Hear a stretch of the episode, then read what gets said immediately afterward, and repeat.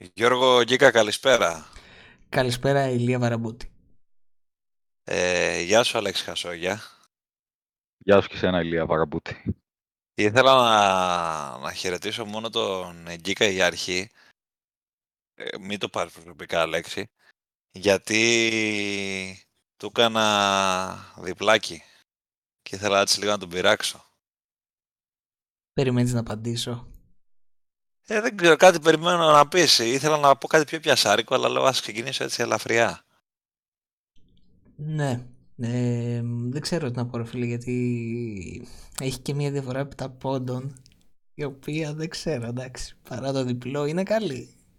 Ξέρεις το τραγούδι που λέει «Ανέστησε στον πεθαμένο και τώρα είναι ζωντανός». Ε, Leeds, do you know από Leeds? Α, do you know μάλιστα. από Nottingham Forest? Καλά, αυτό κι αν πονάει. Αυτό κι αν πονάει. Καλά, πες η Leeds, άντε πάει στα, στο καλό, είναι και καλή ομάδα. Απ' την Αγωνιστικά Nottingham, εννοώ, έτσι. Απ' την Nottingham, αργά μου, απ' την Nottingham. Τέλος πάντων τώρα, τι να πω, εγώ έλεγα μετά το παιχνίδι με την City ότι μάλλον αρχίζει ο διακόπτης και γυρίζει και έπεσα όχι μέσα, ούτε πλησίασα το μέσα. Άντε ρε, κάνε πείραγμα, κάνε, άντε θα το δεχθώ. Τι πείραμα να Αξίζεις. σου κάνω, τι πείραμα να σου κάνω. Τρέμουν τα πόδια σου όποτε, όποτε πλησιάζω το, το, το Λονδίνο, τρέμουν τα πόδια σου, κόβονται τα ύπατα. Τι, τι, τι να σου πω άλλο. Για τους λάτρεις της στατιστικής και ιδιαίτερα του Αλέξη, που ξέρω ότι γουστάρει στατιστικές και τα λοιπά, ex-goals είναι μέγας λάτρης. Ό,τι Στα- καλύτερο έχεις συμβεί στο ποδόσφαιρο εντάξει γκολ. Ναι, συνέχισε. Στα τελευταία δέκα έτη, παιδιά, γιατί ήξερα ότι έχουμε ένα κακό σερί με τη Liverpool, αλλά όχι τόσο. Έχουμε μόλις δύο νίκες. Τα τελευταία δέκα έτη. Let that sink in που λένε και οι φίλοι μας οι Άγγλοι. Στα τελευταία δέκα έτη, το ξαναλέω άλλη μια Ανεξαρτήτω φορά. έδρας. Ανεξαρτήτου έδρας, ανεξαρτήτου διοργάνωσης. Είναι η τελευταία χρονιά του Μπέιλ, φαντάσου, το 12-13, που κάναμε και την πρώτη τελευταία νίκη. Η αμέσως επόμενη ήταν Οκτώβριο του 17, ένα 4-1, μέσα στο Wembley. Στο μεταξύ, για να μην πηγαίνεις με την προϊστορία τόσο πίσω, εγώ θα πω ότι έχεις κάνει τέσσερις ήττες φέτος στο πρωτάθλημα σαν τότε και τις τρεις τις έχεις κάνει στις τελευταίες τέσσερις αγωνιστικές, έτσι. Ναι. Είναι ντεφορμέ η ομάδα; Ε, μ, ναι, δυσκολεύομαι να πω ναι, ξέρεις, πολύ καταφατικά γιατί η ιστορία με την τότε να πρέπει να την πιάσουμε λίγο από την αρχή, από το καλοκαιράκι. Δηλαδή, έχει μια μεγάλη σταθερά αυτή η ομάδα φέτος. Το έχω πει δύο-τρεις φορές, θα το πω και μία τώρα. Κάνει εσχρά πρώτα ημίχρονα. Άσχετα, δηλαδή ξεχάστε λίγο την κουβέντα της Premier League.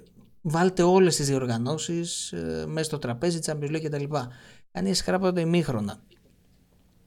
Έκανε τρομερό σερί τις πρώτες ε, 9 αγωνιστικές γιατί πρέπει να αναλογιζόμαστε πάντα και με τι αντίπαλο έχεις να κάνεις αλλά πρέπει να αναλογιστούμε λίγο και τι δυνατότητες και πόσο έτσι ισχυρή είναι η ομάδα ανάλογα την αγωνιστική. Τι θέλω να πω; Οκ, η Newcastle ήταν φανερά καλύτερη και πιο ουσιαστική χωρίς να σημαίνει ότι δικαιολογείται ξέρεις, στα χαρτιά μία τέτοια ήττα αλλά να χρυσώσουμε και λίγο το χάπι. Η United, η Manchester United ήταν φανερά καλύτερη, έπαιζε μόνη της στο γήπεδο και τώρα με τη Liverpool υπάρχει μεγάλη δικαιολογία και πιο πιστική σε σχέση με τις υπόλοιπες τρεις, ε, δύο συγγνώμη, αναμετρήσεις ότι είχε πολλές απουσίες στην ε, μέση και μπροστά η Tottenham δηλαδή αν να βγάλει τον Kane δεν είχε άλλη καθαρά επιθετική μονάδα πέραν του Κουλουσεύσκη που ήρθε ως αλλαγή αλλά και του Μπισούμα. Πιστεύεις ότι έπαιξε ρόλο το μεσοβδόμαδο παιχνίδι με τη Μαρσέικ που προηγήθηκε που ήταν ένα παιχνίδι όχι ακατάλληλο για καρδιακούς ακατάλληλο και για αυτούς που δεν είχαν την καρδιά τους. Ψυχολογικά ή αγωνιστικά εννοείς; Και τα δύο. Και Και, τα κούραση, δύο. ψυχολο... και ψυχολογική κούραση και σωματική, έτσι. Ναι, καταφατικό ναι και στα δύο. Δηλαδή, εντάξει, είχε ένα αγώνα που κράτησε και αρκετά παραπάνω, είχε πολλές καθυστερήσεις. Ένα κλίμα, εντάξει, μιλάμε κλασική Μαρσέγ, έτσι. Κλουβί το είχαν κάνει. Το είχαν κάνει κλουβί και. Να πω λίγο και το καλό. Δείξαν και χαρακτήρα οι παίκτες του κόντα. Δηλαδή πρέπει να τα ισοσταθμίζουμε λίγο τα πράγματα. Σίγουρα και κουράστηκε και ψυχολογικά και σωματικά η ομάδα. Αλλά μπορώ να σου πω ότι ήταν και καλύτερη από ό,τι περίμενα να την δω πριν τη Σέντρα στον αγώνα με τη Λίβερπουλ. Βέβαια, το ότι έπαιξε καλά με ελλείψεις και εν τέλει δεν κατάφερε να πάρει ότι ισοπαλία με στην έδρα της δείχνει και κάποια δυναμία που έχει στο συγκεκριμένο ζευγάρι Τότεναμ. Ανέφερα και το Σερί. Έχει ξεφύγει λίγο η κουβέντα σαν να μετρήσει με τη Λίβερπουλ. Δηλαδή, νομίζω με καμία άλλη ομάδα του Big Six η Tottenham δεν έχει τόσο κακές ε, αθρηστικά εμφανίσεις. Ναι, κοίταξε να δεις. Ε, δεν νομίζω ότι είναι πάντα η προϊστορία κάτι το οποίο παίζει πάρα πολύ μεγάλο ρόλο στο, στο ποδόσφαιρο και γενικότερα δεν την κοιτάζω και πάρα πολύ. Αλλά πιστεύω ότι αυτό το παιχνίδι έφερε κάτι το οποίο δεν περίμενα να, να συμβεί, για να είμαι ειλικρινής. Αν και τότε να με δείχνει το τελευταίο διάστημα ότι δεν είναι καλά, ότι είναι σε ένα ντεφορμάρισμα, δεν περίμενα η Liverpool να βγάλει χαρακτήρα και να κάνει μια μεγάλη νίκη, γιατί έχει προηγηθεί αυτό το, το χαστούκι το διπλό με τις ήττες στην ε, Nottingham και κόντρα στη Leeds.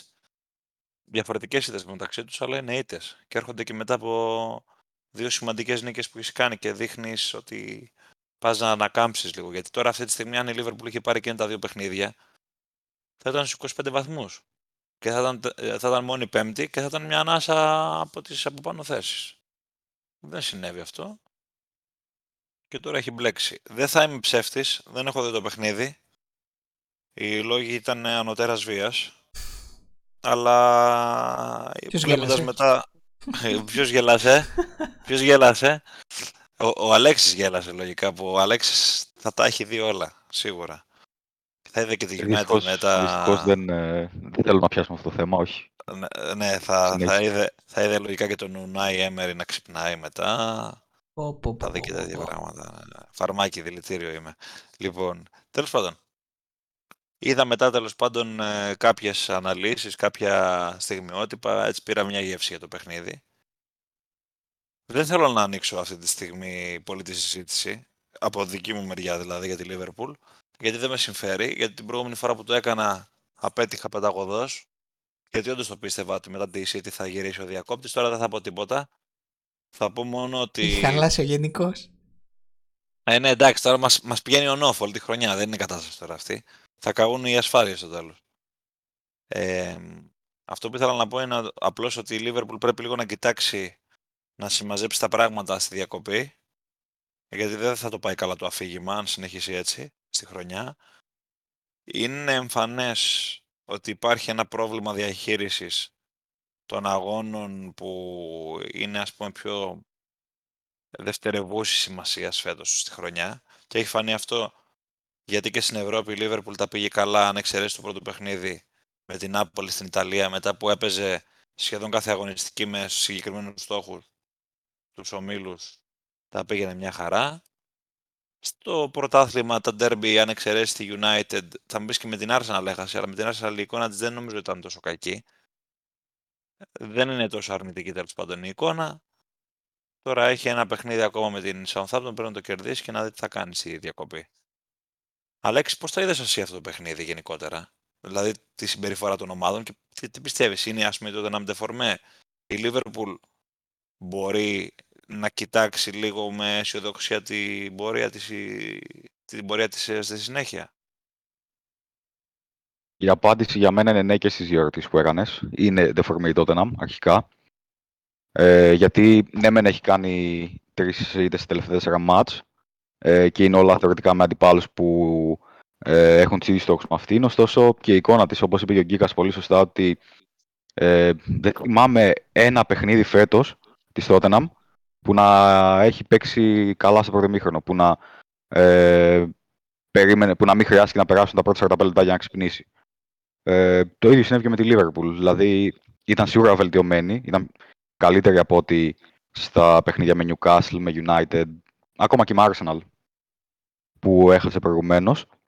Ε, ωστόσο πάλι δεν, ε, ε, έχει σοβαρό πρόβλημα πιστεύω στη δημιουργία ε, ιδιαίτερα από τον άξονα η Tottenham. Όσες φορές την έχω δει τουλάχιστον αυτή την εικόνα μου έχει δώσει. Και ακόμα και τα παιχνίδια που τα παίρνει, τα παίρνει ε, τόσο στο πρωτάθλημα όσο και στο Champions League χάρη στην ατομική της ποιότητα, στην ατομική ποιότητα των παιχτών της και ε, σε ίσως πολλές φορές το χαρακτήρα που βγάζουν. Αλλά γενικότερα ναι, θεωρώ ότι είναι deformate Tottenham. Ε, όπως θεωρώ ότι αυτό που είπες και εσύ ότι μπορεί η Liverpool μετά από αυτό το αποτέλεσμα να πάρει τα πάνω της. Θα μου πεις, είπαμε, είχαμε πει το ίδιο και μετά τη City και δεν, ε, δεν εξελιχθεί πολύ καλά αυτό. Ωστόσο, πιστεύω ότι κάποια στιγμή μετά τη διακοπή του Μουντιάλ που θα έχουν γυρίσει και ε, οι περισσότεροι τραυματίες που κατά ψέματα υπάρχουν παίχτες που είναι καταλητικοί και λείπουν καιρός στη Liverpool όπως είναι ο Δίας, όπως είναι ο Διόγκο Ζώτα, όπως είναι ο Μάτιπ. Ε, όταν ενσωματωθούν και αυτοί και η Liverpool είναι κομπλέ, πιστεύω θα, ε, θα έρθει επιτέλους η ώρα μέσα σεζόν που θα δείξει τη σταθερότητα που, που έχει τα προηγούμενα χρόνια. Πάντως, ε, για την τότε να μην θέλω να κάνω το εξής σχόλιο. Το σκέφτομαι το τελευταίο διάστημα αρκετά. Και μου μπήκε η ιδέα βλέποντας το παιχνίδι με τη Sporting στην Αγγλία. Ε, νομίζω ότι αυτό το ποδόσφαιρο που παίζει ο Κόντε γενικότερα όλα τα χρόνια, αυτό το, το άμεσο ποδόσφαιρο τέλος πάντων ε, ε, και γρήγορο στους χώρους, είναι πάρα πολύ καλό για τα δύσκολα παιχνίδια, αλλά στερεί από την τότε να κάποιες, ε, ε κάποιες στιγμές που πρέπει να δημιουργήσει με υπομονή και υπάρχουν πολλά παιχνίδια τέτοια τη σεζόν. Δεν μπορεί να παίζει δηλαδή η τότε να συνεχώς στους χώρους. Δεν θα είναι όλοι οι αντίπαλοι αυτής της μορφής τέλος πάντων. Εντάξει, βέβαια προχθές είχε και την ατυχία γιατί και το ένα τον γκολ του Σαλάχ είναι από τραγικό λάθος του Ντάιερ. Αλλά αυτά θα συμβούν στο, στο ποδόσφαιρο. Δηλαδή, όταν βρίσκεσαι πίσω στο σκορ, πρέπει μετά να δεις τι θα κάνεις. Δεν μπορεί να περιμένεις έναν αντίπαλο και να το χτυπήσει στον χώρο. Γκίκα. Ηλία Βαραμπούτη. Όχι, σου πετάω την μπάλα γιατί δεν ξέρω αν ε, συμφωνείς με αυτή την, ε, με αυτή την άποψη που έχω για τότε να.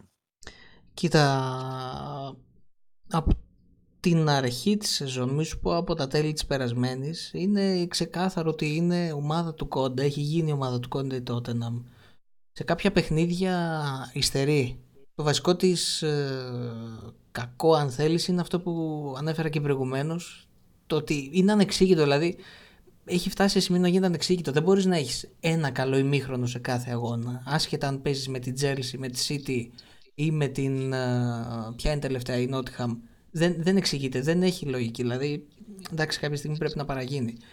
Θα βάλω σε δεύτερη μοίρα αυτό που λες, γιατί τις περισσότερες φορές πιάνει, δεν υπάρχει όμως plan B. Και όταν βλέπεις ότι μπλοκάρουν οι ισχυροί παράγοντες αυτού του παιχνιδιού, όπως ας πούμε για παράδειγμα ο Σον, ο οποίος έχει κάνει ελάχιστα καλά παιχνίδια φέτος. Είναι ένας από τους ε, τρει-τέσσερι βασικούς έτσι. Ε, παίκτης κλειδιά, αν θέλεις, αυτής της τακτικής και αναγκάζεις να, να αναγκάζεται μάλλον τότε να, να βρίσκει λύσεις σε παίκτες που κανονικά δεν έπρεπε να μπαίνουν σε αυτή τη συζήτηση και να φέρουμε στο Χόιμπιερ, ο οποίος πρέπει να κρατάει τα μέτρα του. Έχουμε πει συνεισφέρει πάρα πολύ και υπέρ του δέοντος επιθετικά αλλά δημιουργείται και μεγάλο χάσμα μεταξύ μέσης ε, κέντρου συγγνώμη και άμυνας. Δηλαδή κάτι το οποίο είναι θετικό μεν γίνεται διπλό πρόβλημα δε γιατί ξέρεις ότι δεν μιλάμε και για ένα καταξοχήν δίνω εκτελεστή.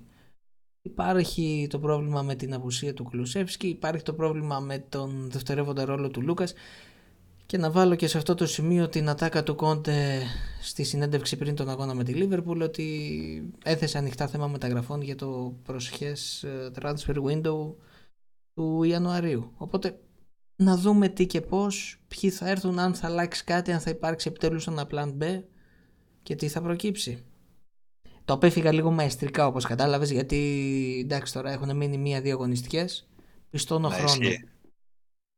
Και επίσης ε, χρησιμοποίησες και το Ιταλογενές Plan B, όχι Plan B. Ε, έχει... Κόντα μιλούσε ρε φίλε, δεν μιλούσε ο... Ε, έχει, εντρι... έχει, εντρι... έχει εντρυφήσει το Ιταλικό στοιχείο μέσα σου. Στο μεταξύ, Ιταλικό στοιχείο λέω, από το ένας στο άλλο πάω, Μίλαν έφερε ο δρόμος ε, της ε, κλήρωσης στην Tottenham. Και λέω εντωμεταξύ σε αυτό το σημείο ότι μπορεί να είναι λίγο αχρίαστο για την εκπομπή, αλλά ο Αλέξη είναι ο πάδος της Μίλαν. Αλέξη, τι γίνεται εδώ; Ε, είναι μια πολύ ενδιαφέρουσα κλήρωση, ένα πολύ ενδιαφέρον ζευγάρι θα έλεγα, γιατί σίγουρα και οι μεν και οι δε έμειναν ικανοποιημένοι από το αποτέλεσμα της κλήρωσης, από τον αντίπαλο που έτυχαν. Ωστόσο, είναι, θεωρώ για μένα εντελώς 50-50 το ζευγάρι. Και εννοείται δεν μπορούμε να κάνουμε πρόβλεψη για ένα παιχνίδι που θα γίνει τρεις μήνες μετά. Αυτό. Αλλά με τη δεδομένη εικόνα των ομάδων μέχρι στιγμής φέτος, ε, νομίζω είναι από τα ζευγάρια που, θα, περι- που περιμένουμε μεγαλύτερη ανυπομονησία από τη, από τη φάση των 16 του Champions League. Real Liverpool δεν το περιμένεις με ανυπομονησία; Εντάξει, αυτό είναι το δεδομένο. Ρε, εσύ. Το Real Liverpool, το Bayern Paris είναι τα μεγάλα ζευγάρια της κλήρωσης. Ωστόσο, ε, ο- το Milan τότε, να μου και το Dortmund Chelsea είναι εξίσου ενδιαφέροντα παιχνίδια, κατά τη γνώμη μου. Ε, πέρα από την πλάκα τώρα σε πείραζα. Ε, το τότε να Μίλαν το περιμένω και εγώ με μεγάλη ανυπομονησία για τον εξής απλό λόγο. Γιατί η μία η τότε να είναι μια ομάδα η οποία συνήθως αυτοκτονείς στην Ευρώπη, αν εξαιρέσεις εκείνη την φοβερή χρονιά που έφτασε στον τελικό. Και η Μίλαν είναι μια ομάδα, ένα κοιμόμενο γίγαντας του ευρωπαϊκού ποδοσφαίρου, τον οποίο τον βλέπουμε σιγά σιγά ξανά μετά το σκουντέτο το περσινό να μπαίνει σε μια διαδικασία αφύπνισης τέλος πάντων και πανόδου. Ε, τέλος πάντων, ε, η, η, η United δεν είδα να κληρώθηκε μεγάλα. Α, ναι, ξέχασα, είναι στο Europa League. Α, ναι, ξέχασα, με την Barcelona κληρώθηκε στο Europa League. Καλά ρε εσύ, Αλέξη. Τι πράγμα είναι αυτό τώρα. Μιλάμε σοβαρά. Σας έπεσε η Μπαρσελόνα στο δρόμο. Ε, σας, ρε, δηλαδή, φίλε, τι ατυχία είναι αυτή, ρε φίλε. Εντάξει. με, με, τώρα, τώρα, τώρα θα, θα, εσύ με, το- με χτυπάς στο αδύναμο, αδύναμο σημείο, έτσι. Άμα άρχισα να λέω θα τελειώσουμε αύριο. Αλλά τι είναι αυτό το πράγμα της κλήρωσης. Δηλαδή, έχει εδώ και 5-6 χρόνια η City έχει πάντα την καλύτερη δυνατή κλήρωση και εμείς τη χειρότερη δυνατή. Ό,τι διοργάνωση και αν ε, παίζουμε κι εμείς και αυτοί. Πώς γίνεται αυτό το πράγμα, δεν μπορώ να καταλάβω. Μα τέλος γιατί το πάντων. λες αυτό, επειδή η City παίζει στο Champions League και κληρώθηκε με τη λειψία, ενώ εσύ παίζεις στο Europa League και κληρώθηκε με την Barcelona. Δεν- κα- κα- καμία ατυχία δεν βλέπω εγώ εδώ. τι να πω τώρα, εντάξει, τα είπες Τι όλα. τα να είπες πεις, όλα. εντάξει, ναι, ναι, για Ε, το συνέχισε. κορυφαίο είναι που ακούω, άκουγα κάποια ανάλυση και θα επιστρέψω σε αυτό που είπες στη United. Άκουγα κάποια ανάλυση για την κλήρωση που λέγανε ε, οι τέσσερις από τις πέντε ομάδες που είναι ε, φαβοροί στοιχηματικά για την κατάξυση του Champions League κληρώθηκαν μεταξύ τους. Και πρωτού κάνω τα ζευγάρια, είμαι σίγουρος ότι η πέμπτη που δεν ήταν που κληρώθηκε μεταξύ με τις άλλες ήταν η City, ήμουν σίγουρος. Και τελικά όντως ήταν έτσι το πράγμα.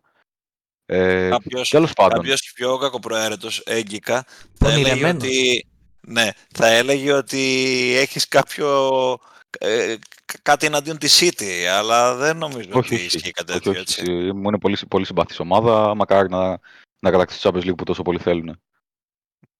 Δεν ξέρω, προσπαθώ να Λοιπόν. μην γελάσω τόση ώρα. Για συνέχισε όμως.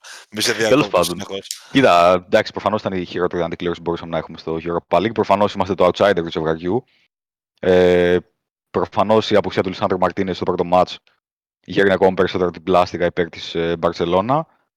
Ε, ωστόσο, επειδή έχουμε δει πολλές φορές τη United να βγάζει τον καλύτερό της σε αυτό και παλιότερα σε παιχνίδια απέναντι σε πολύ μεγάλους αντιπάλους, δεν μπορούμε να αποκλείσουμε τίποτα. Ειδικά από τη στιγμή που ε, ο επαναληπτικός είναι στην έδρα μας και από τη στιγμή που αν πάρεις ένα ε, καλό αποτέλεσμα, όπου καλό αποτέλεσμα είναι κοίτα με ένα γκολ στο πρώτο παιχνίδι, ε, μετά είναι στο χέρι σου ουσιαστικά να εκμεταλλευτείς ε, την έδρα σου και να κάνεις την υπέρβαση, θα πω. Γιατί ε, άμα, κάτσουμε, να- άμα κάτσουμε να συγκρίνουμε τα ρόστερ των δύο ομάδων αυτή τη στιγμή, θεωρώ ότι η Barcelona είναι, το ρόστερ της Barcelona είναι αρκετά πιο, πιο ποιοτικό και πιο έτοιμο από το δικό μας. Ναι, νομίζω ότι αυτό δεν χωράει εμφιβολία. Τουλάχιστον στο μεσοπιθετικό κομμάτι, θα πω εγώ. Γιατί αμυντικά μ, η Barcelona έχει πολλά προβλήματα. Αλλά η Σταμάτησε και ο United- Πικέ τώρα και θα τα λύσουν. Αυτό είναι το πρόβλημα. δηλαδή, πόνταρα σε, σε να αγωνιστεί ο Πικέ στα παιχνίδια, αλλά Ναι, ναι, ναι. Θα ήταν το, ο άσος στο μανίκι, το δικό σας. Σίγουρα είναι αποσία του Λισάνδρο, του Μαρτίνες, ε, από το παιχνίδι αυτό, αλλά επειδή είναι πολύ μακριά, εγώ πιστεύω ότι της κάνει καλό της United που αργεί αυτό το παιχνίδι, γιατί θα έχει δέσει λίγο καλύτερα το, το πράγμα σε αυτό που δουλεύει ο Τενχάγ. Στο μεταξύ όμως, υπήρχε ένα, ε, τέλος πάντων, ένα κάζο θα το πω εγώ, κόντρα στη Βίλα, που εγώ προσωπικά δεν το περίμενα, Αλέξη, αυτή την ήττα και με αυτόν τον τρόπο. Θα μου πεις, ναι, μεν καινούριος προπονητής στον πάγκο της Βίλα, ο Ουνάι Έμερι, αλλά είναι μια ομάδα με δεδομένες αδυναμίες η Βίλα. Δεν περίμενα τόσο, τόσο ας πούμε, πολύ εύκολα η United να χάσει. είναι μια ομάδα με δεδομένες αδυναμίες επί Τζέραρντ. Αν παρατήρησες με τη φυγή του Τζέραρντ ε, στο πρώτο παιχνίδι με την Brentford, έδειξαν ότι κάτι πήγαινε λάθος τόσο καιρό και ότι ε, οι πραγματικές δυνατότητες της ομάδας είναι για να τερματίσει το πάνω μισό. Γιατί, κακά τα ψέματα, το ρόστερ που έχει μόνο για τη θέση που είναι τώρα δεν είναι. Και Yeah. ευτυχώς για την ε, Aston Villa που ήρθε ένας ε, προπονητής του επίπεδου του Έμερ και θα μπορέσει να, να αναδείξει την ποιότητα που κρύβει αυτή η ομάδα. Οπότε θα σου πω ότι εγώ το περίμενα. Ε, έβλεπα δηλαδή, την Κέλα να έρχεται τον τελευταίο καιρό γιατί μετά τα πολύ καλά παιχνίδια με το Όναμ και Chelsea είχε αρχίσει μια ε, πώς το λένε, κάθοδος, καθοδική πορεία στην εικόνα της ομάδας. Ε, τη γλιτώσαμε με τη West Ham στο δεύτερο μήχρονο που θα μπορούσαν ε, ε, οι Hammers πολύ εύκολα να μας πάρουν την ισοπαλία. Οπότε από τη στιγμή που ήταν το ντεμπούτο του Έμερ, επέστρεψαν σημαντικές μονάδες στον Βίλα, όπως ο Ντίνιε, όπως ο Καμαρά που ήρθε στο δεύτερο μήχρονο που έλειπαν τόσο καιρό. Ε, προσωπικά την έβλεπα την Κέλα να έρχεται και δυστυχώς ε, επιβεβαιώθηκα. Ναι. Πάντως και εγώ πιστεύω ότι το ρόστερ της Βίλα είναι για πιο ψηλά. Το έχουμε ξανασυζητήσει αυτό. Το λέγαμε και στην αρχή της χρονιάς. Επίσης, ε, μου είχε μπει στο μυαλό ότι η πορεία της Άστον Βίλα το προηγούμενο διάστημα είχε να κάνει ξεκάθαρα με τις σχέσεις του, του Τζέραρτ με τα αποδητήρια που ήταν χαλασμένες από το καλοκαίρι από ό,τι διαβάζαμε τέλος πάντων να γράφεται γιατί είχε κάποιες πολιτικές πολύ μη δημοφιλείς θα πω έτσι πολύ sick δεν θα πεις αναχρονιστικές ναι, εντάξει. Σίγουρα δεν είναι σύγχρονες. Τώρα... Είχε ερώτηση έκανα, δεν το είπα καταφατικά ότι. Ναι, ναι, ναι. Ας, ας το πούμε έτσι για, για την οικονομία της συζήτησης. Δεν το περίμενα από τον Τζέραρντ το μεταξύ. Γιατί είναι ένας ε, άνθρωπος ο οποίος είναι σχετικά φρέσκος ε, που έχει βγει από το ποδόσφαιρο ως παίκτης. Οπότε ξέρεις συνήθως αυτοί οι προπονητές που είναι πιο κοντά ηλικιακά με τους ε, παίκτες που, που, που έχουν τέλος πάντων υπό τις οδηγίες τους περιμένεις ότι θα είναι και λίγο πιο κοντά στην νοοτροπία αυτή. Τώρα εκεί νομίζω χάθηκε η μπάλα. Δεν θεωρώ δηλαδή ότι σαν coach ο Τζέραρντ είναι κακός. Ήταν εμφανές ότι δεν είχαν καλή χημεία και καλή διάθεση στα ποδητήρια. Οπότε τώρα νομίζω ότι ο Έμερι θα το μαζέψεις πάρα πολύ το πράγμα και η Βίλα μπορεί να κάνει και ένα καλό ντεμαράζ με το ρόστερ που έχει. Ανέβασε τις ελπίδες κατακόρυφα με τις δηλώσεις του Έμερι, έτσι; Ο Έμερ έχει έρθει για να πάρει ρεβάνς στην Αγγλία. Και να πάρει πολύ μεγάλη ρεβάνς. Θυμηθείτε την κουβέντα που σας λέω. Γιατί έχει λιδωρηθεί πάρα πολύ άσχημα στην Arsenal και δεν του άξιζε. Και νομίζω ότι τώρα θα έρθει να βάλει τα γυαλιά σε μερικούς. Βέβαια η Arsenal δεν χρειάζεται Έμερι. Μια χαρά είναι. Διπλό μες στην Chelsea, έτσι. Μόνη πρώτη. Μόνη πρώτη συνεχίζει ρε παιδιά. Είναι αυτό που λένε το μεταξύ, το διάβαζα κάπου πριν από κανένα διεβδόματο, τριβδόματο, πόσο εύστοχο. Η Άρσενα λέει είναι σαν έναν ελέφαντα που βρίσκεται πάνω σε ένα κλαρί δέντρου. Δεν ξέρεις πώς βρέθηκε εκεί, αλλά ξέρεις ότι θα πέσει κάποια στιγμή. Είναι κάπως έτσι τα πράγματα. Ακόμα εξακολουθώ να βλέπω City, δεν, δεν αλλάζει αυτό για μένα. Αλλά παρόλα αυτά βλέπεις ότι αντέχει. Και στις, ε, και στις άσχημες μέρες της, αν εξαιρέσει το παιχνίδι της Southampton, που γκέλαρε, αλλά πιστεύω ότι η αχύρωση πτέρνα της Arsenal τα προηγούμενα χρόνια, κυρίως πέρυσι, που ήταν σχετικά καλή, ήταν τα derby. Φέτος τα derby τα έχει πάει περίφημα. Λοιπόν, κοίταξε, αυτό που είπες για τα derby είναι μεγάλη αλήθεια, γιατί με εξαίρεση την, ε, την ήττα στη United, κατά τα άλλα, δεν θα πω μόνο για τα αποτελέσματα, θα πω ότι και η εικόνα της στα παιχνίδια με Chelsea πιο πρόσφατα, αλλά και με Liverpool και τότε πιο πριν, ήταν πάρα πολύ πιστική. Ήταν, έδειξε δηλαδή ότι είναι έτοιμη για το παραπάνω βήμα, το οποίο κατά πάσα πιθανότητα θα το κάνει φέτος. Ε, δεν φοβήθηκε δηλαδή οι ομάδες οι οποίε. Ποιο είναι το παραπάνω βήμα, συγγνώμη που σε διακόπτω, ποιο είναι το παραπάνω βήμα κατά τη γνώμη σου; Αρχικά να, να εξασφαλίσει την παρουσία της Champions League και γίνει, γίνει μια ομάδα που θα είναι σταθερά στην τετράδα και κάποια στιγμή θα φτάσει ε, στο σημείο να διεκδικεί και το πρωτάθλημα. Ε, Όπως αρμόζεται σε μια ομάδα σαν την Arsenal φυσικά. Απέναντι άλλους όπως τη Chelsea και η Liverpool εστιάζουν γιατί το παιχνίδι με Tottenham λόγω του μίσου και της ιστορίας της σημασίας. Ε, απέναντι σε αντιπάλους όπως η Liverpool και η Chelsea, ε, τα προηγούμενα χρόνια ήξερες ότι πριν, το, πριν κάμπεις στο γήπεδο, ειδικά με τη Liverpool, θα έχανε. Ε, Φέτος τη χτύπησε και τις δύο στα ίσια και ήταν καλύτερο μα στο γήπεδο δηλαδή και τη κέρδισε ε, με την αξία της. Τουλάχιστον ε, στο χορτάρι μέσα. Τώρα εντάξει, με τη Liverpool υπήρχαν και οι κουβέντε για τη διαιτησία. Αυτό που θέλω να πω εν κατακλείδη είναι ότι ε, η εικόνα της Arsenal, της Arsenal συγγνώμη, στα derby ε, τα φετινά είναι ουσιαστικά νομίζω η καλύτερη δήλωση το ότι πλέον έχουμε, έχουμε φτάσει στο σημείο που μπορούμε να αλλάξουμε επίπεδο. Ναι. Η αλήθεια είναι ότι εγώ δεν την περίμενα όλη αυτή την πορεία μέχρι στιγμής. Σίγουρα περίμενα την Arsenal βελτιωμένη σε σχέση με πέρυσι. Επίσης δεν περίμενα να αντέξει, όπως ξαναείπα. Η συμπολίτησα Γκίκα σε έχει βάλει τα γυαλιά φέτος. Μόνο έχει βάλει τα γυαλιά. Εγώ στην περασμένη εκπομπή είχα πει ότι ε, ήταν η πρώτη φορά που με έπεισε. Βέβαια έχουμε και καιρό να γράψουμε, οπότε μπορεί να έχουμε γλιτώσει δύο-τρεις αγωνιστικές πίσω. Αλλά δεν θα σας πω ψέματα. Στο πίσω μέρος του μυαλού μου ποτέ δεν είχα ότι θα έδειχνε τόσο μεγάλη αντοχή. Ειδικά μετά την ήττα από την Manchester United με εκείνο το 3-1-3-0, Αλέξη 3-0 ή 3-1. Τέλος πάντων, περισσή 3-1. Πίστευα ότι εκεί θα αρχίσει να σπάει λίγο τσαμπουκάστης. Είναι αξιοθαύμα στην πορεία της και εντάξει, έχει ξεφύγει πλέον να λέμε ότι είναι κοινή παραδοχή ότι κάνει πρωταθλητισμό. Το έχουμε πει ήδη εδώ και καιρό.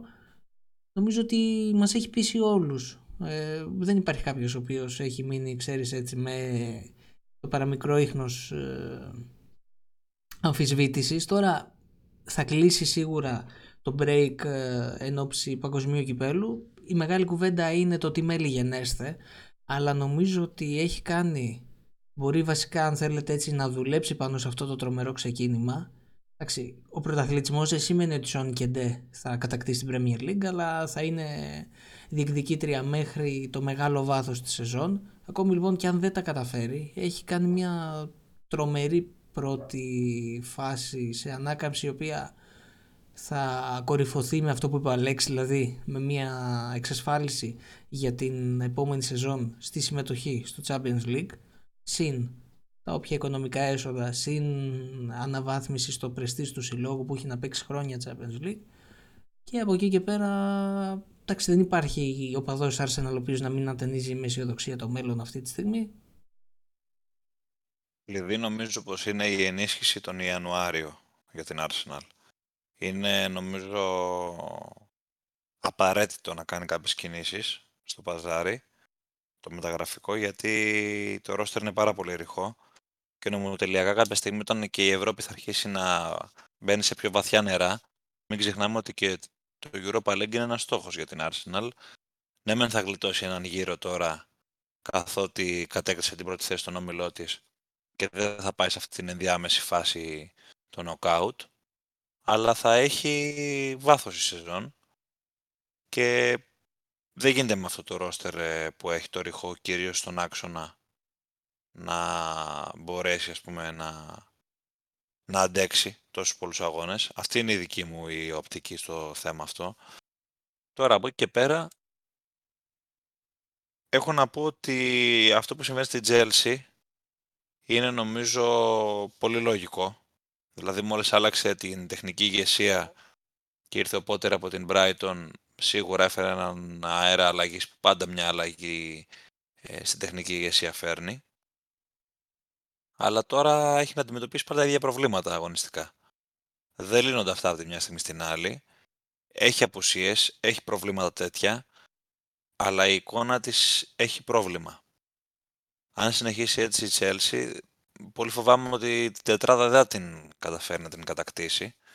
Εν τω μεταξύ, παρένθεση τώρα σε όλα αυτά, αλλά ε, δεν μπορώ να το αναφέρω. Λέγαμε από την αρχή της χρονιάς. Ποιες ομάδες πιστεύουμε, Φερρυπίν, ότι θα είναι μέσα στην τετράδα. Και λέγαμε, ας πούμε, η City, η Arsenal, η United, η Liverpool, η Tottenham. Και έχεις ξαφνικά μια, μια Newcastle, που λέγαμε ότι θα βγει η Ευρώπη σίγουρα, να κάνει σφίνε, να προσπερνάει κόσμο. Ποιος μας λέει εμάς ότι η Newcastle δεν θα διεκδικήσει μέχρι το φινάλε την τετράδα; Εγώ δεν το περίμενα να πάει τόσο μακριά το πράγμα. Είναι πολύ νωρίς βέβαια και οι αποστάσεις είναι μικρές, αλλά ποτέ δεν ξέρει κανείς. Και για την Chelsea και για τη Liverpool είναι ένας έξτρα μπελάς αυτό. Την Brighton, ας πούμε, δεν την έβλεπα και δεν τη βλέπω ακόμα να μπορεί να κοιτάξει τόσο ψηλά. Θα αρχίσει σιγά σιγά να, να φθίνει η πορεία της, τουλάχιστον για αυτό το επίπεδο, έτσι. Για ένα επίπεδο 8-9 ενδεχομένως να είναι μέσα, αλλά για, να... για τετράδα δεν το πιστεύω σε καμία των περιπτώσεων. Η Newcastle όμως, τι, τι πιστεύετε για, την Newcastle, Αλέξη; Εφόσον ε, φτάσαμε εδώ πέρα, σίγουρα πρέπει να τη θεωρούμε και αυτή να διεκδικήτρια ε, της τετράδας. Ωστόσο, επειδή συμφωνώ με αυτό που πες της και νομίζω ούτε οι ίδιοι οπαδοί της Newcastle, ούτε οι ίδιοι άνθρωποι της Newcastle θεωρούσαν στην αρχή σεζόν ότι ε, θα παλέψουν για την τετράδα. Ε, για τον ίδιο λόγο και εγώ πιστεύω ότι ίσως είναι πιο νωρίς και θα ήταν πολύ... Ε, θα να πηγαίνει πολύ μπροστά το project χρονικά, αν βγουν τετράδα. Πιστεύω με τον έναν ή τον άλλο τρόπο, χωρίς να θέλω να υποτιμήσω φυσικά την ομάδα, ότι στο τέλος χρονιάς δεν θα είναι η Newcastle μία από τις πρώτες τέσσερις ομάδες. Ε, για τον απλό το λόγο ότι θεωρώ ότι όλες οι υπόλοιπες από το Big Six, το οποίο ε, παρεμπιπτόντως πιθανότατα να πρέπει να το λέμε top 7 πλέον, με την Newcastle. Top 7, ε, όχι, ναι, θα έχουμε πολύ, top πολύ 7. νωρίς, πολύ νωρίς, πολύ νωρίς. Ναι, μελλοντικά όμως νομίζω είναι θέμα χρόνου. Τη βλέπεις δηλαδή Ε, μακροπρόθεσμα να στεριώνεται. Έτσι πιστεύω, ναι. Ε, νομίζω συμφωνούμε σε αυτό όλοι. Ε, Εγώ αλλά διαφωνώ. αυτό που ήθελα να πω είναι ότι. Στη διαφωνώ. Διαφωνείς. Όχι ρε πλάκα, Α. μου. συνέχισε. Με σκάλωσες. Ε, ναι, θεωρώ ότι επειδή οι υπόλοιπε ομάδε είναι πιο έτοιμες και είχαν το στόχο εξ αρχής της τετράδας, ε, ίσως έστω στις λεπτομέρειες η Newcastle μείνει εκτός ε, τετράδας στο τέλος της σεζόν. Γίκα, Φίλοι μου, καλοί, καλοί μου φίλοι. Ε, η Newcastle νομίζω είναι η δεύτερη με- ευχάριστη και μεγάλη έκπληξη. Η πρώτη, εντάξει, νομίζω να αμφισβήτα είναι η Arsenal. Εντυπωσιακότατη. Αλλά εξίσου εντυπωσιακή είναι και η Newcastle. Κοίταγα λίγο όσο μιλούσε Αλέξης. Γιατί προσπαθούσα να δω ποια ήταν η μόνη ήττα, δεν την είχα στο μυαλό μου που έχει κάνει φέτος και ήταν εκείνος αγώνας που είχε δεχθεί τον γκολ στο 98 από τη Liverpool, αν θυμάστε αρχή της σεζόν. Από εκεί και πέρα έχει μπόλικες ισοπαλίες αλλά μια πολύ σταθερή φόρμα. Είναι πιστική στους αγώνες της, πιστικής στις αναμετρήσεις, δηλαδή δεν είναι ότι βασίζεται μόνο στην τύχη. Παίζει πολύ διαβασμένα, είναι δουλεμένη ομάδα σε πίθη, να μην το ξαναπώ και κουράζω. Μακροπρόθεσμα, εντάξει, υπάρχει ένα ερωτηματικό, αλλά νομίζω ότι μέχρι στιγμής μας έχει κερδίσει λίγο πολύ όλους. Δείχνει καλύτερη από τις ομάδες που αναφέρατε, Chelsea, Liverpool, ε, Manchester United, που είναι εντάξει να πεις οι επόμενες διεκδικήτριες τέταρτης θέσης. Κυρίως οι δύο πρώτες, εντάξει να είμαστε λίγο πιο αληθινοί. Αλλά πέραν αυτού, νομίζω ότι έχει ήδη κερδίσει κι άλλο ένα στοίχημα. Τουλάχιστον θα τραβήξω λίγο πιο μακριά, δεν θα φτάσω στο τέλος χρονιάς, αλλά να σας πω μέχρι το Μάρτιο, να πω μέχρι το Μάρτιο. Αν δεν αλλάξει λοιπόν κάτι δραματικά που δεν δείχνει να αλλάζει γιατί ξαναλέω είναι μια δουλεμένη ομάδα, ποιος μπορεί να μας αποκλείσει ότι μέχρι τότε θα είναι τουλάχιστον μέσα στις 6 θέσεις, δεν θα πω για top 7 Αλέξ, θα πω top 6 εγώ, μέχρι τότε ξαναλέω έτσι, δεν το πάω δηλαδή τόσο μακροπρόθεσμα, και ποια ομάδα μπορεί να πει ότι θα, μάλλον να, το, πω- να αντιστρέψω λίγο την κουβέντα. Η Newcastle είναι έτοιμη αυτή τη στιγμή. Δεν βλέπω να αλλάζει. Οι άλλες τρεις είναι που χρειάζονται δραματικές αλλαγές για να χτυπήσουν η Newcastle. πιο ωραίο με την Newcastle είναι το γεγονός ότι παρά το ότι έχει την οικονομική δυνατότητα πλέον να εμβαθύνει στο παζάρι το μεταγραφικό και να πάρει ακριβούς παίχτες και θεωρητικά από το πολύ πολύ πάνω ράφι.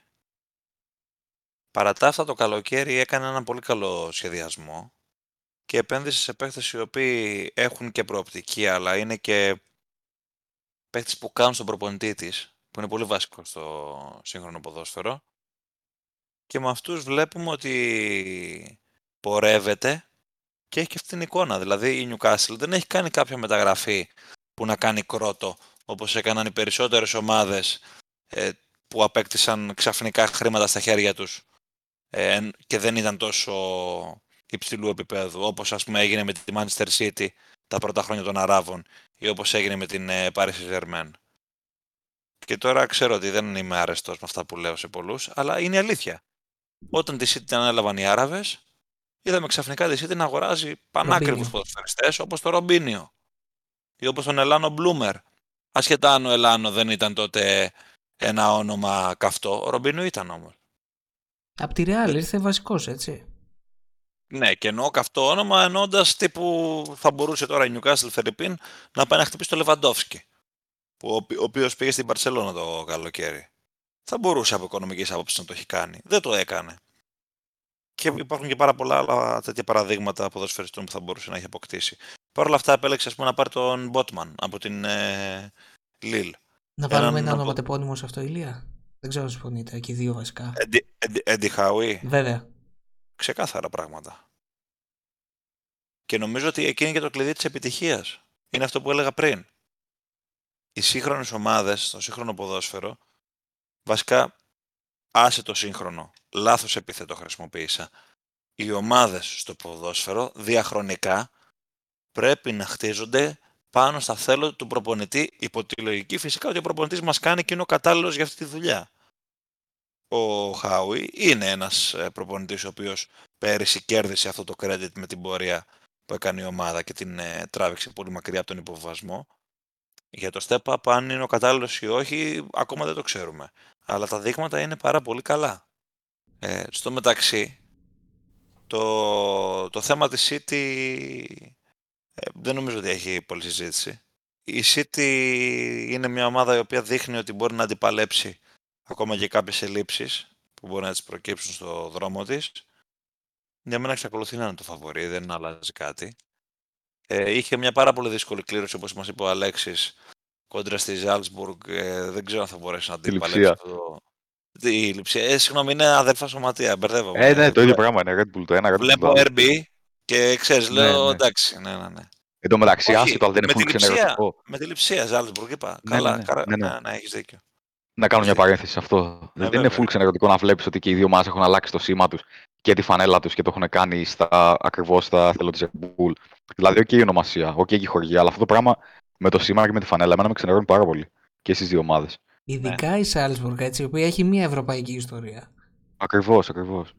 Ναι. Καζίνο ισχύει. Σάλσμπουργκ. Έτσι, Καζίνο Σάλσμπουργκ, κάποτε με την ΑΕΚ που είχε παίξει. Και τελικό Και- UEFA.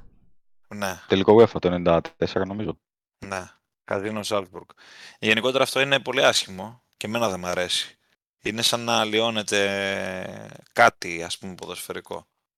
Τέλος πάντων. Ε, μ, Αλέξης, πιστεύεις ότι η City κάποια στιγμή μέσα στην πορεία της σεζόν, αν ε, έχει βρεθεί στο πρωτάθλημα ενδεχομένως πίσω, δηλαδή να είναι πάλι δεύτερη, με μια απόσταση η οποία καλύπτεται και προχωράει στο Champions League, θα επιχειρήσει να ρίξει βάρος εκεί ή μπορεί να αντέξει και τα δύο; Με που έχει, φυσικά μπορεί να αντέξει και τα δύο. Αλλά θεωρώ ότι το σενάριο που έφερες είναι πολύ απίθανο να συμβεί γιατί ε, δεν βλέπω τον τρόπο πώς η City δεν θα έχει ξεφύγει όταν ξεκινήσει το Knockout Champions League, δηλαδή στα μέσα Φεβρουαρίου. Αν όχι να Ε, ξεφύγει, σίγουρα θα είναι, πιστεύω, εκείνη τη στιγμή στην κορυφή. Δηλαδή, θεωρώ είναι θέμα χρόνου Ναι. να περάσει εκεί. Οπότε, το, το ερώτημα, αν, ε, αν θες να σε διορθώσω λίγο, πιο σωστό ερώτημα θα ήταν αν η City δεν έχει εξασφαλίσει μια διαφορά που της ε, δίνει το μαξιλαράκι να ε, αφοσιωθεί στο Champions League, τότε τι θα κάνει. Ε, από εκεί και πέρα θεωρώ ότι και ο Pep Guardiola αλλά και η City σαν οργανισμός έχει συνηθίσει ε, και έχει μάθει πώς να διαχειρίζεται αυτό το δύο κάρπους για σημανιά μασχάλη, οπότε δεν πιστεύω ότι θα υπάρξει τέτοιο ζήτημα για τη City, ειδικά αν έχει κληρώσει την πουληψία, έτσι, προφανώς. Ε, ναι, δεν νομίζω Ναι. ότι θα, θα δυσκολευτείς σε αυτή την περίπτωση. Ακόμα και αν ε, το πρωτάθλημα είναι ακόμα ε, ανοιχτό υπόθεση τίτλος. Ναι. Ναι, εντάξει, κοίταξε. Και εγώ δεν πιστεύω ότι σε τρεις μήνες από τώρα θα έχουμε την ίδια κατάσταση στην, ε, στην κορυφή. Δηλαδή, αν είμαστε πάλι στα ίδια ή τέλος πάντων με τη City μπροστά και την Arsenal, για παράδειγμα, δε- δεύτερη στο μείον 2, μείον 1, μείον 3, πιστεύω ότι πάλι θα είναι κάτι το οποίο θα μπορεί να το διαχειριστεί. Δεν θα έχει τέτοια προβλήματα. Εσύ το ξέρει το, Σίγουρα. το να έργο κάνω και κι θα εγώ το μια παρατήρηση προχωρήσει. πάνω σε αυτό που λέτε. Φυσι- Φυσικά, φυσικά. Ευχαριστώ πάρα πολύ. Ε, Επίσης, θέλω λίγο να αναλογιστούμε και ότι είναι λίγο αντίστροφα τα μονοπάτια φέτος στην Ευρώπη. Τι εννοώ; Ξέρω μπορεί να ακουστεί λίγο περίεργο, αλλά θα το εξηγήσω. Δώστε μου λίγο χρόνο. Το Champions League στους 8, αν που εντάξει τώρα 90% θα έχει περάσει η City, μην πω 95, 99 δεν λέω, ε, θα έχει μείον είτε την Paris είτε την Bayern, είτε τη Liverpool, είτε την Real. Έτσι.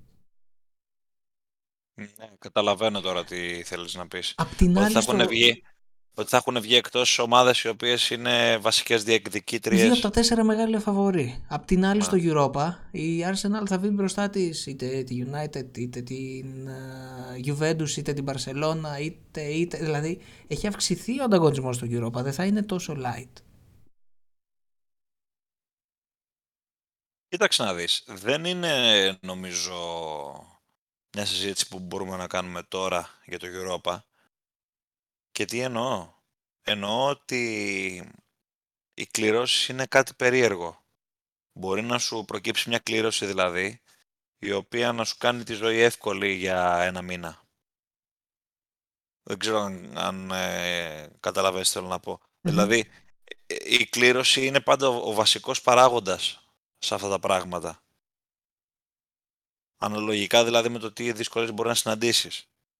Σίγουρα το Europa League έχει δυσκολέψει. Είναι ένα μικρό Champions League. Εγώ θα σου Αλλά πω ότι βλέποντας τα ζευγάρια τώρα, των 32, δεν υπάρχει μία εύκολη ομάδα. Εντάξει, να βγάλω Ναντ, Ρεν και.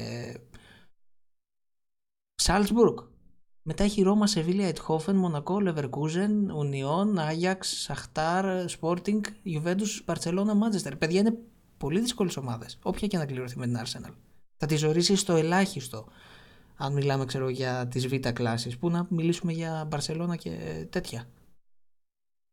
Κοίταξε, μην ξεχνάς όμως ότι η United έχει να παίξει με την Barcelona. Δηλαδή, θέλω να πω ότι μ, τα πράγματα είναι και λίγο αντίστροφα. Ναι, θα φύγει μία από τις δύο, οκ, ναι.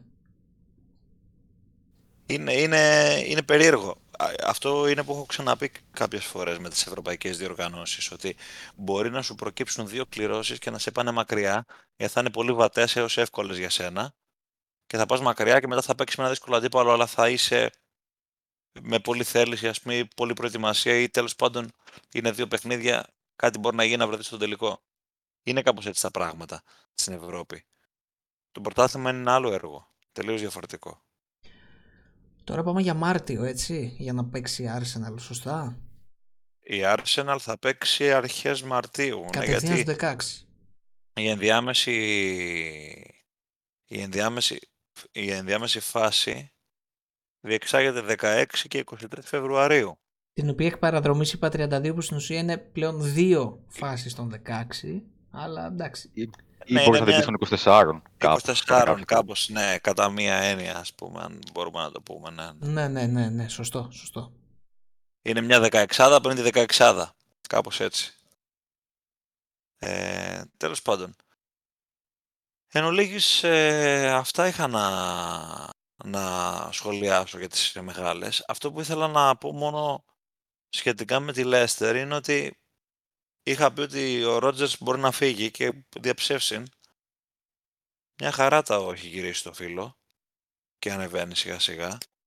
Και νομίζω το κλειδί εκεί κιόλας είναι το γεγονός ότι έχει στρώσει λίγο η αμυντική λειτουργία. Έχει επιστρέψει ο Σογιοντσού που ήταν ε, ένας, έτσι, μια απουσία πολύ σημαντική για τις αλεπούδες. Σε συνδυασμό με τον Φας έχει γυρίσει και ο NDD στα χαβ οπότε ξέρεις, τα πράγματα έχουν διορθωθεί κάπως. Τη West Ham την περιμένω ακόμα. Νομίζω τώρα που θα ξεμπλέξει λίγο με την Ευρώπη για ένα διάστημα, ε, μετά το Μουντιάλ κάπως θα το βρει το... θα βρει την ισορροπία της. Και από εκεί και πέρα έχεις μια Wolves η οποία είναι απογοήτευση, περιμένει το Λοπετέγκι να την ισιώσει. Η Southampton πρόβλημα μεγάλο και αυτή, ο Χάσεν Χούντλ φεύγει λέει εντωμεταξύ έτσι. Θα πάρουν μάλλον τον ε, Nathan Jones της ε, Luton. Μήπως προετοιμάζονται για Championship; Ε, Αναρωτιέμαι. Η- Άρα, τόσα Αλέξη. χρόνια λέει η Championship ρωτάει και ανησυχεί για τη Southampton. Πού είσαι, ξέρεις. Ε, δεν ξέρω, Μάντεψε όχι εντάξει. Δεν ποια δεν ομάδα νομίζω. παίζει με τη Southampton; Εγώ αυτό θέλω να αφήσω εδώ στη γωνία. Η Liverpool. Ας αναστήσουμε κάποιον ακόμα. Όπως κάναμε με τη Leeds, η οποία τι έκανε με την Bournemouth. Τι ανατροπάρα ήταν αυτή η Αλέξη, ε. Πω, πω. Είπα και εγώ δεν θα τα αναφέρει. Μ' αρέσει, μ' αρέσει. Εντάξει, ήταν, ήταν, ήταν εντυπωσιακή ανατροπή. Βέβαια, βέβαια η Bournemouth είναι η δεύτερη σερή εβδομάδα η οποία ε, χάνει προβάδισμα δύο τερμάτων και στο τέλος δεν παίρνει τον βαθμό. Οπότε κάτι πάει λάθος εκεί πέρα. Έχει πάει 32 γκολ. Τι, τι να πηγαίνει σωστά. Έχει τη χειρότερη άμυνα στο πρωτάθλημα. Ρε φίλε, είχαν 32 γκολ. κάνει, είχαν κάνει όμως ένα σερί 6 παιχνιδιών ε, αίτητο, έτσι, μετά την απόλυση του ε, Σκοτ Πάρκερ. Οπότε, Και τώρα έχει τέσσερις ερείτες. Και εντάξει, ισοπαλία, για μένα πιο ναι. φυσιολογικό είναι αυτό που συμβαίνει τώρα, γιατί έχει με διαφορά το χειρότερο Ναι, ρόστερ της κατηγορίας, αλλά ξεκάθαρα πράγματα. Ναι, νομίζω ότι κάποια στιγμή θα αναγκαστούν κιόλας να πάρουν και έναν κανονικό προπονητή. Γιατί δεν γίνεται τώρα έτσι Ναι, το, σωστό κι το αυτό. πράγμα να συνεχιστεί. Και τώρα που προπονητής και το ανέφερες και προηγουμένω, να σας ρωτήσω, ε, γιατί ήθελα το σχολείο σου για την επιλογή του Λοπετέγκη στη Wolves. Ποια είναι η γνώμη σας; Ηλία θες να πεις πρώτος; Ε, πολύ σύντομα θα πω ότι την θεωρώ καλή επιλογή. Τον Λοπετέκη τον έχω σε εκτίμηση ε, γενικά, αλλά όχι για ομάδες top class. Δηλαδή το έδειξε και στη Real, ας πούμε, που δεν κάνει για αυτές τις αποστολές. Ε, νομίζω ότι όπως ας πούμε έδειξε στη Σεβίλη μέχρι και φέτος, που φέτος πήγε το πράγμα πολύ άσχημα λόγω της απώλειας πολύ σοβαρών παιχτών που είχε στην ομάδα όπως ο Κουντέ ε, και ήρθαν κάποιοι παίκτες αμοιβόλου ποιότητας όπως ο Νιάνζο ας πούμε στην άμυνα και είχε μεγάλο πρόβλημα στην άμυνα της στη Σεβίλη. Νομίζω ότι για την Wolves είναι μια καλή περίπτωση προπονητή.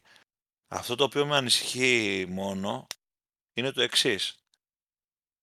Ο Λοπετέγκη δεν είναι ένας προπονητής ο οποίος έχει στη βάση της φιλοσοφίας του την τριάδα στην ε, άμυνα που η Wolves την παίζει, παίζει αυτό το σύστημα πάρα πολλά χρόνια. Οπότε δεν ξέρω η μετάβαση από τη μία φιλοσοφία στην άλλη πόσο μπορεί να τη στοιχήσει. Αυτό.